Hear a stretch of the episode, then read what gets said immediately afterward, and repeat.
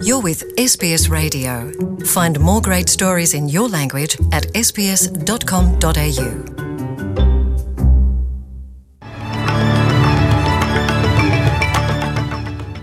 ወደ ዝርዝር ዜናዎቹ ከማለፋችን በፊት ርዕሰ ዜናዎቹን እናስቀድማለን። አቶ አልቤኒዚ የቁጥር ስህተት በማድረጋቸው ስህተት ሰርቻለሁ፣ ኃላፊነቱንም እወስዳለሁ አሉ። የግሪንስ ፓርቲ የፓርላማ ሦስተኛ አማራጭ ድምፅ ለመሆን የመራጮችን ድጋፍ ጠየቀ። የሚሉት ግንባር ቀደም ርዕሰ ዜናዎቻችን ናቸው። የፌዴራል ሌበር መሪ አንቶኒ አልቤኒዚ በመጀመሪያው የምርጫ ዘመቻ ቀን የምጣኔ ሀብት አሃዞችን በትክክል አስታውሰው መግለጥ ተስኗቸዋል። አቶ አልቤኒዚ በሰሜናዊ ታዝማኒያ የምርጫ ዘመቻ እያካሄዱ ባለበት ወቅት ከሪፖርተሮች የብሔራዊ የወለድ ተመንና የብሔራዊ ሥራ አጥነት መጠን ቁጥር ተጠይቀው አሳስተው ተናግረዋል። የወቅቱ የብሔራዊ ባንክ ተመን ከ2020 ጀምሮ ሳይለወጥ ዜሮ ነጥብ አንድ ላይ ረግቶ ያለ ሲሆን የአገር አቀፍ የሥራ አጥነት መጠን አራት ነጥብ ዜሮ ነው። ሆኖም አቶ አልቤኒዚ የብሔራዊ ሥራ አጥነት መጠን አምስት ነጥብ አራት ፐርሰንት እንደሆነ አድርገው ተናግረዋል። ሆኖም በወቅቱ በጋዜጣዊ መግለጫ ላይ አብረዋቸው የነበሩት የሌበር ፋይናንስ ቃል አቀባይ ሴናተር ካቲ ጋላገር ትክክለኛዋን ቁጥር ገልጠዋል።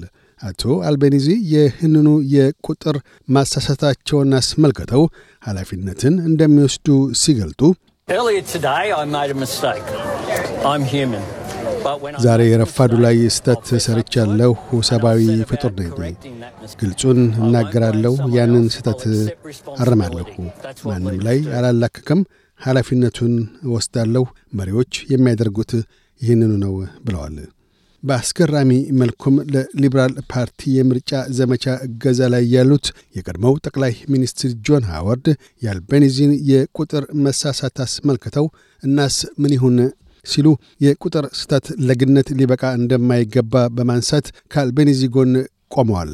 እሳቸውም የወቅቱን የሥራ አጥነት ቁጥር ያውቁ እንደው ሲጠየቁ በትክክል እንደማያስታውሱ አመላክተው ከፊቱ ሦስት ቁጥር አለበት በማለት መልሰዋል። ይህ በእንዲህ እንዳለም ጠቅላይ ሚኒስትር ስኮት ሞሪሰን መንግሥታቸው ለዳግም ምርጫ ከበቃ የስፖርት ክለቦች የወንድ ጾታቸውን ወደ ሴትነት የቀየሩ ስፖርተኞችን በሴቶች ስፖርት ዘርፍ ከውድድር መግታት የሚያስችላቸው ድንጋጌ እንደሚያሳልፉ ገለጡ። አቶ ሞሪሰን ይህን የተናገሩት በሰሜናዊ ሲድኒ ለዋሪንጋህ ምክር ቤት ወንበር ተወዳዳሪ ከሆኑትና በስፖርት ውድድር ውስጥ የተፈጥሮ ጾታ የማያወላዳ ትርጓሜ ሊኖረው እንደሚገባው ቅስቀሳ ከሚያደርጉት እጩ ካትሪን ዴቪስ ጋር ሆነው ነው። ለሜይ 21 ቀን ተቆርጦለት ትናንት የተጠራውን አገራዊ ምርጫ ተከትሎ ዛሬ ሰኞ ኤፕሪል 11 የምረጡኝ ዘመቻ በይፋ ተጀምሯል። ከወዲሁም በዋነኛ ፓርቲዎቹ በኩል የበርካታ ሚሊዮን ዶላሮች የምርጫ ቃል ኪዳኖች እየተሰጡ ነው።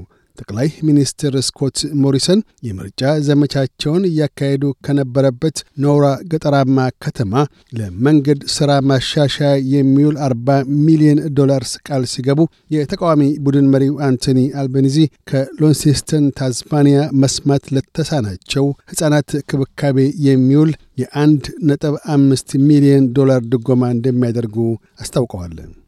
የአውስትሬልያ ግሪንስ ፓርቲ ኩዊንስላንድ ውስጥ ወሳኝ የፖለቲካ ድጋፍ እየጠየቀ ነው። ፓርቲው በሰሜን ኩዊንስላንድ አሸናፊ ሊሆን እንደሚችል አመኔታ ያለው መሆኑን በመጠቆም በሕግ መወሰኛ ምክር ቤት የድምፅ ሚዛን ለማስጠበቅ እንደሚያግዝም ገልጧል። የፌዴራል ግሪንስ ፓርቲ መሪ አደም ባን ስኮት ሞሪሰን ሊሰናበቱ እንደሚገባቸው በመግለጽ የአቶ አልቤኒዚን ጠቅላይ ሚኒስትርነት እንደሚደግፉ ተናግረዋል። አያይዘውም ፓርላማ ውስጥ የአየር ንብረት ለውጥ ቀውስ፣ የኑሮ ውድነትና የቤት እጥረትን ቀውሱ አስመልክቶ የሚቀጥለው መንግሥት ላይ ጫና የሚያሳድር እንደ ግሪንስ ያለ ሦስተኛ አማራጭ ድምፅ ያሻናል ብለዋል።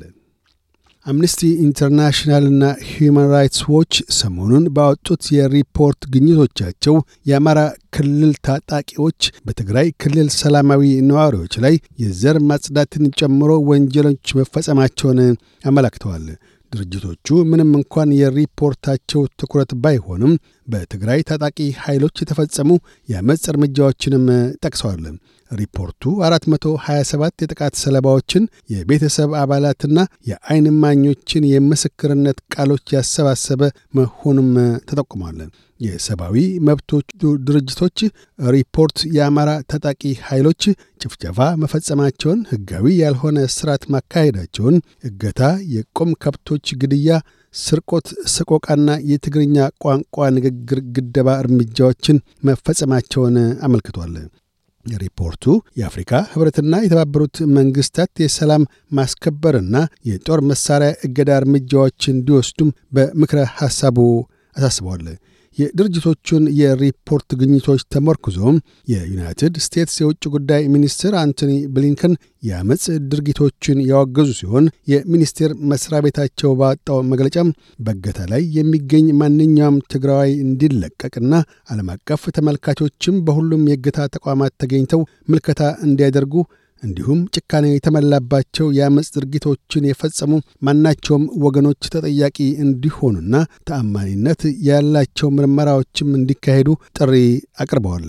በሌላ በኩል ግና የአማራ ብሔራዊ ክልላዊ መንግሥት ኤፕሪል 10 ባወጣው መግለጫ አምነስቲ ኢንተርናሽናልና ሂዩማን ራይትስ ዎች በተደጋጋሚ ሪፖርቶቻቸው ሰብአዊነትን ሳይሆን ፖለቲካዊ ወገንተኝነታቸውን አሳይተዋል። ይህም የፖለቲካ ወገንተኝነታቸውን የሰብአዊ መብት ጠለፋ በሚል የሚያስተቻቸው ከመሆኑም በላይ በአንዲት ሉዓላዊ ሀገር የሕዝብ ተወካዮች ምክር ቤት በአሸባሪነት የተፈረጀን ድርጅት የህዋትን የፖለቲካ አቋም በሚጋራና የወልቃይት ጠገዴ የአማራ ሕዝብን የዘመናት በደል በሚክድ ሁኔታ በሪፖርታቸው ወገንተኛ ሆነው መገኘታቸው የቆሙለትን ዓላማ እንደ ካዱ ይቆጠራል።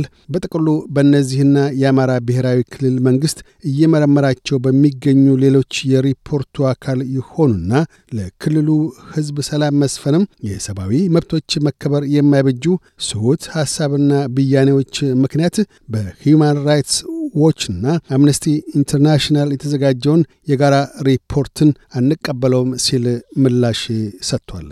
የመጀመሪያ ዙር ፕሬዚዳንታዊ ምርጫን በአምስት ፐርሰንት ቅድሚያ ማጠናቀቃቸው የተነገረላቸው ፕሬዚደንት ኢማኑኤል ማክሮን በሁለተኛነት ደረጃ ተከትለዋቸው ካሉት የቀኝ ክንፍ አክራሪ ብሔረተኛዋ ሜሪን ለፔን ጋር ለዳግም የሁለተኛ ዙር ውድድር እየተሰናዱ ነው። በአቶ ማክሮንና ወይዘሮ ለፔን መካከል የሁለተኛው ዙር ፕሬዚዳንታዊ ምርጫ የሚካሄደው ኤፕሪል 24 ይሆናል።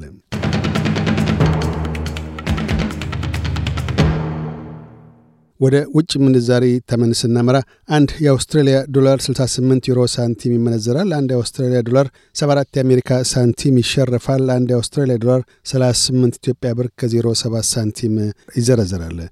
ቀጥለን የነገውን የአውስትሬሊያ ዋና ዋና ከተሞችና የአዲስ አበባን አየር ጠባይ ትንበያ እናሰማለን ፐርዝ በከፊል ደመናማ ይሆናል። ዝቅተኛ 13፣ ከፍተኛ 25። አድላይድ በከፊል ደመናማ ይሆናል። ዝቅተኛ 14፣ ከፍተኛ 25 ሜልበርን በከፊል ደመናማ ይሆናል። ዝቅተኛ 12 ከፍተኛ 18 ሆባርት በከፊል ደመናማ ይሆናል። ዝቅተኛ 9 ከፍተኛ 19 ካምብራ ብራ ይሆናል። ዝቅተኛ 10 ከፍተኛ 19 ሲድኒ ያካፋል። ዝቅተኛ 17 ከፍተኛ 22 ብሪስበን በአብዛኛው ፀሐያማ ይሆናል። ዝቅተኛ 19 ከፍተኛ 30 ዳርዊን ብራ ይሆናል።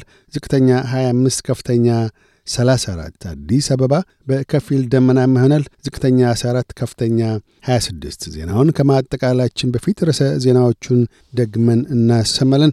አንቶኒ አልቤኒዚ የቁጥር ስህተት በማድረጋቸው ስህተት ሰርቻለሁ፣ ኃላፊነቱንም እወስዳለሁ አሉ። የግሪንስ ፓርቲ የፓርላማ ሦስተኛ አማራጭ ድምፅ ለመሆን የመራጮችን ድጋፍ ጠየቀ። የሚሉት ግንባር ቀደም ርዕሰ ዜናዎቻችን ነበሩ። እያደመጡ የነበረው የኤስቢኤስ አማርኛ ፕሮግራምን ነበር። የፕሮግራሙን ቀጥታ ስርጭት ሰኞና አርብ ምሽቶች ያድምጡ። እንዲሁም ድረገጻችንን በመጎብኘት on demand እና በኤስቢኤስ ራዲዮ mobile app ማድመጥ ይችላሉ። ድረገጻችንን SBS dot com dot au Amharic ን ይጎብኙ። Want to hear more stories like this? Listen on Apple Podcasts, Google Podcasts, Spotify, or wherever you get your podcasts from.